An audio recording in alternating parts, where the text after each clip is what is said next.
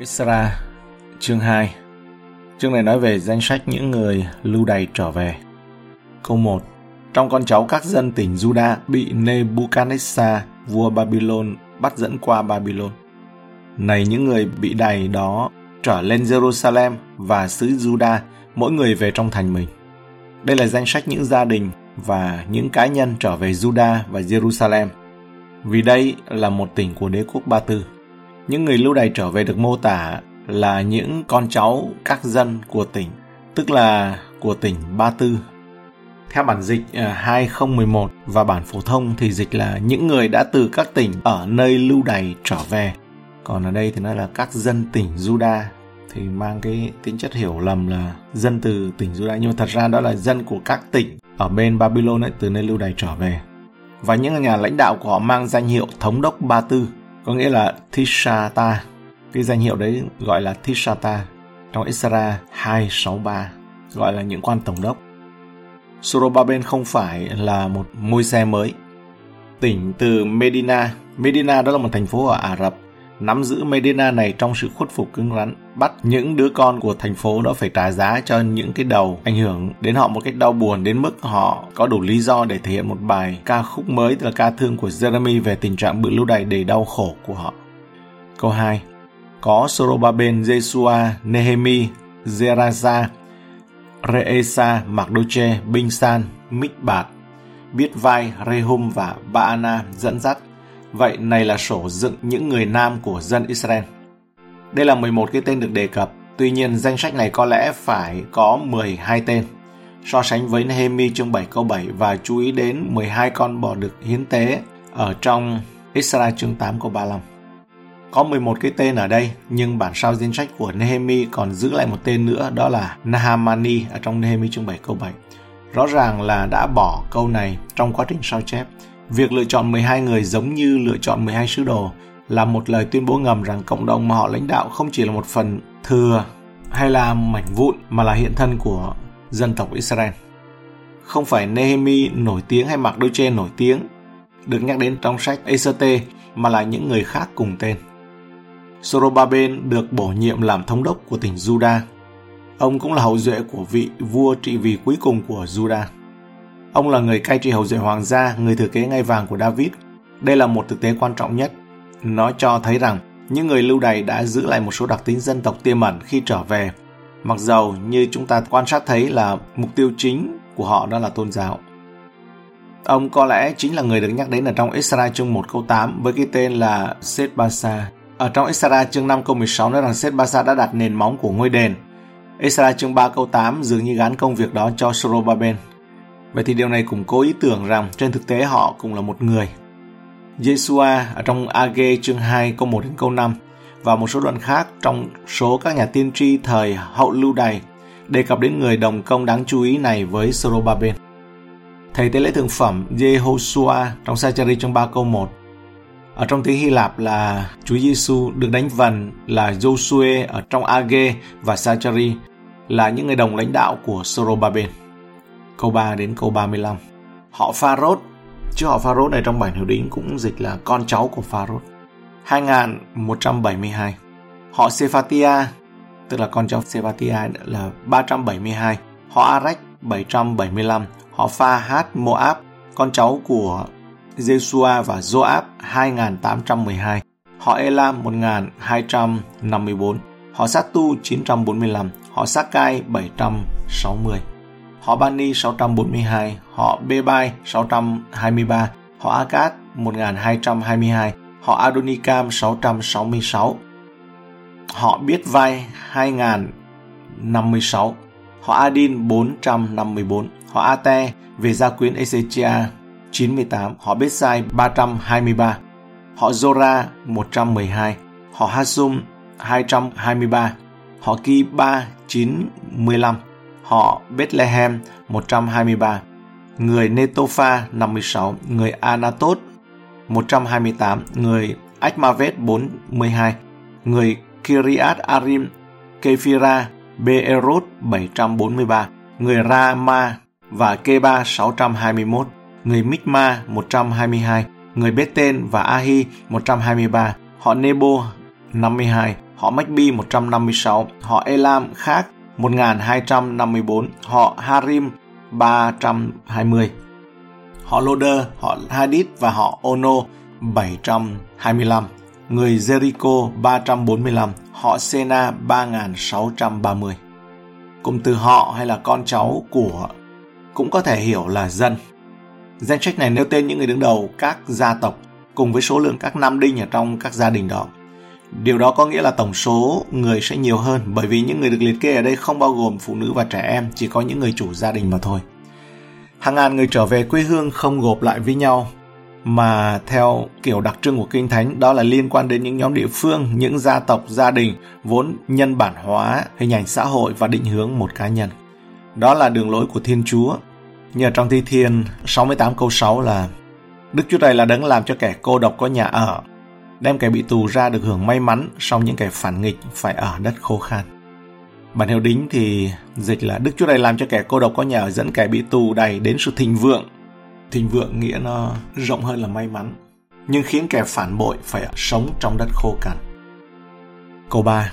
Con cháu của Arach hay là dân Arach 775 những người này khác với ghi chép ở nơi Nehemi trong 7 câu 10 và chỉ ra mối tương quan thường khó khăn về số lượng giữa hai đoạn văn. Có vẻ như đó là lỗi sao chép nhưng những người khác đã đề xuất một giải pháp thay thế. Ở trong Nehemi chương 7 câu 10 họ chỉ có 652 người. Có vẻ như 775 người đã hành quân ra khỏi Babylon hoặc ghi danh là họ sẽ đi. Có người đã chết, có người đổi ý, có người bị bệnh tật cản trở hoặc những người thương vong khác xảy ra với bản thân họ dọc đường hoặc là những người thân thiết và như vậy chỉ có 662 người đến được Jerusalem. Và điều tương tự được nói đến ở những nơi khác biệt giống nhau, chỉ cần nói một lần đây cũng có thể tượng trưng cho những trường hợp khác. Có rất nhiều khó khăn trong bảng tên này, nhưng vì chúng ta có không ít hơn ba bản sau của nó được lấy từ Esra chương 2 câu 1 đến câu 67, bản thứ hai trong Nehemi chương 7 câu 6 đến câu 69 và bản thứ ba trong một bản ngụ kinh uh, Esdras thì khi xem xét cẩn thận chúng ta sẽ tìm cách đối chiếu. Những cái tên như Pharos, Sephatia, Arach là những cái tên phản ánh nhiều ảnh hưởng khác nhau đến với con cái Israel trong thời kỳ lưu đày.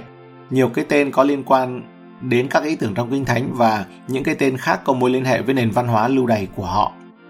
Việc người Babylon và hoặc Ba Tư đặt tên cho người Hebrew trong thời bị lưu đày ấy, như ECT chương 2 câu 7, Daniel chương 1 câu 7 thì họ đổi sang cái tên khác. Ví dụ như Daniel 1 câu 7 là người làm đầu hoàn quan đặt tên cho Daniel là tên Belteshazzar, cho Hanania tên Sadrach, cho Misael tên Mesach và cho Asaria Abednego.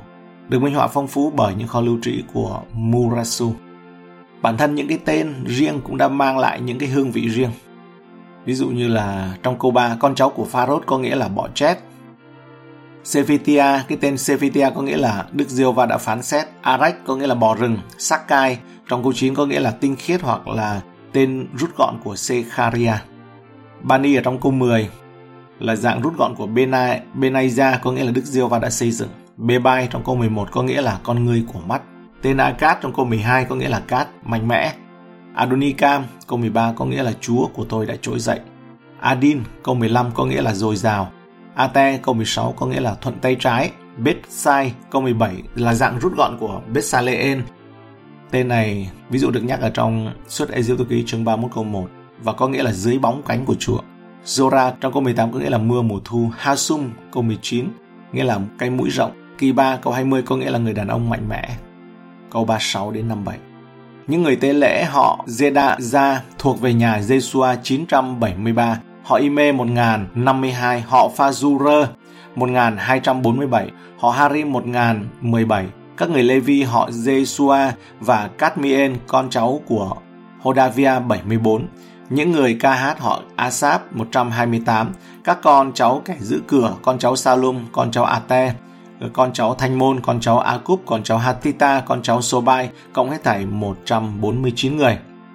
Kẻ phục dịch trong đền thờ con cháu Siha, con cháu Hasufa, con cháu Thabaot, con cháu Kerot, con cháu Siaha, con cháu Badon, con cháu Lebana, con cháu Hagaba, con cháu Akub, con cháu Hakab, con cháu Samlai, con cháu Hanan, con cháu Kiden, con cháu Gacha, con cháu Reaza, con cháu Resin, con cháu Nekoda, con cháu Gasam, con cháu Usa, con cháu Phazea, con cháu Besai, con cháu Asena, con cháu Meunim, con cháu Nefusim, con cháu Bakbuk, con cháu Hakufa, con cháu Harua, con cháu Balut, con cháu Mehida, con cháu Hatsa, con cháu Batko, con cháu Sisera, con cháu Thamak, con cháu Nesia, con cháu Hatifa, con cháu của các tôi tớ Salomon, con cháu Sotai, con cháu Sopheret, con cháu Feruda, con cháu Zaala, con cháu Đạt Côn, con cháu Kiden, con cháu Sephatia, con cháu Hatting, con cháu Bokeret, Hasebaim, con cháu Ami.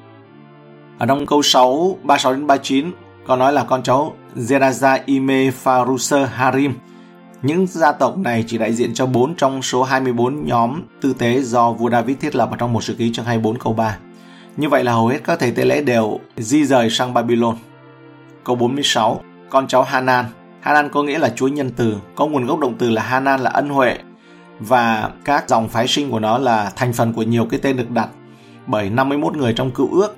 Chúng bao gồm ba anh Hanan, Enchanan, ở trong 2 Samuel chương 21 câu 19, Hananeen, Jeremy chương 31 câu 8, Hanani, Nemi chương 1 câu 2, Hanania, Jeremy chương 28 câu 15 và Ane, tên người nữ là mẹ của Samuel, Hanun, một sử ký chương 19 câu 3, Henadad, Esra, ở trong Esra chương 3 câu 9, Johanan, một sử ký chương 26 câu 3 và Tehina, một sử ký chương 4 câu 12 cũng là Hanan. Và Johanan hay là Johanna là Jave là đấng nhân từ. Từ đó mà cho chúng ta cái tên là Răng ấy. Còn con gái thì tên là Anne hay là Hana mà ngày nay gọi là Anna, An, Nan hay là Nancy. Bác búc ở trong câu 51 có nghĩa là cái chai, ám chỉ một cái chiếc thùng bằng đất nung có cổ và thân phồng lên. Ông Bắc Búc có thể có biệt danh này nhờ cái bụng to hoặc vì tiếng nói liên tục của ông nghe giống như tiếng nước ùng ục lên từ cái chai đổ ra.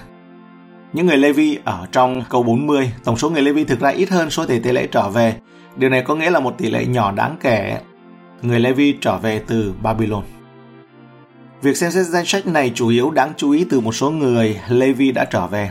Số thầy tế lễ trở về xứ gần gấp 10 lần số người Levi. Tất nhiên đây là sự đảo ngược trật tự ban đầu. Một số người suy đoán rằng người Levi đặc biệt quan tâm đến việc thờ phượng ở những nơi cao, rải rác trên các ngọn đồi xung quanh Israel và Judah trước thời kỳ lưu đày. Nên ngọn lửa thanh tẩy của cuộc lưu đày đã đốt cháy xung lực thờ thần tượng này một cách hiệu quả và do đó rất ít người Levi muốn quay trở lại đất hứa. Câu 58, tổng cộng của những người phục dịch ở trong đền thờ. Ở trong một sử ký chương 9 câu 2 và có hơn 10 chỗ khác nhau nói về những người phục dịch trong đền thờ, đó là những người Nethinim. Những người này dường như là hầu duệ của người Cabaon theo như Joshua chương 9. Họ đã được phong làm tôi tớ đặc biệt của người Levi và những thầy tế lễ tại đền thờ. Những người Cabaon này sau khi đã nói dối để cứu mạng mình, để khỏi bị trút diệt ấy, theo lệnh của Chúa nên đã bị bắt gánh nước vào đền thờ như một hình phạt. Công việc của họ là phục vụ người Levi. Có vẻ như những nhiệm vụ tầm thường hơn rơi vào tay những người đàn ông này.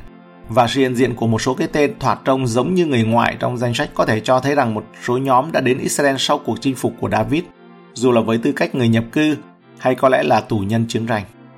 Câu 58b Và các con cháu của những tôi tớ Salomon đều là 392 người. Hầu hết đều tin rằng đây là những người được Salomon tuyển dụng và đến từ các nhóm người khác. Họ đến Israel với tư cách là những người ngoại, cải đạo. Đây cũng là những người lạ đã được Salomon tuyển dụng và trở thành những người nhập đạo và được đưa vào khối thịnh vượng chung của Israel. Như vậy chúng ta thấy Chúa không nhìn vào con người.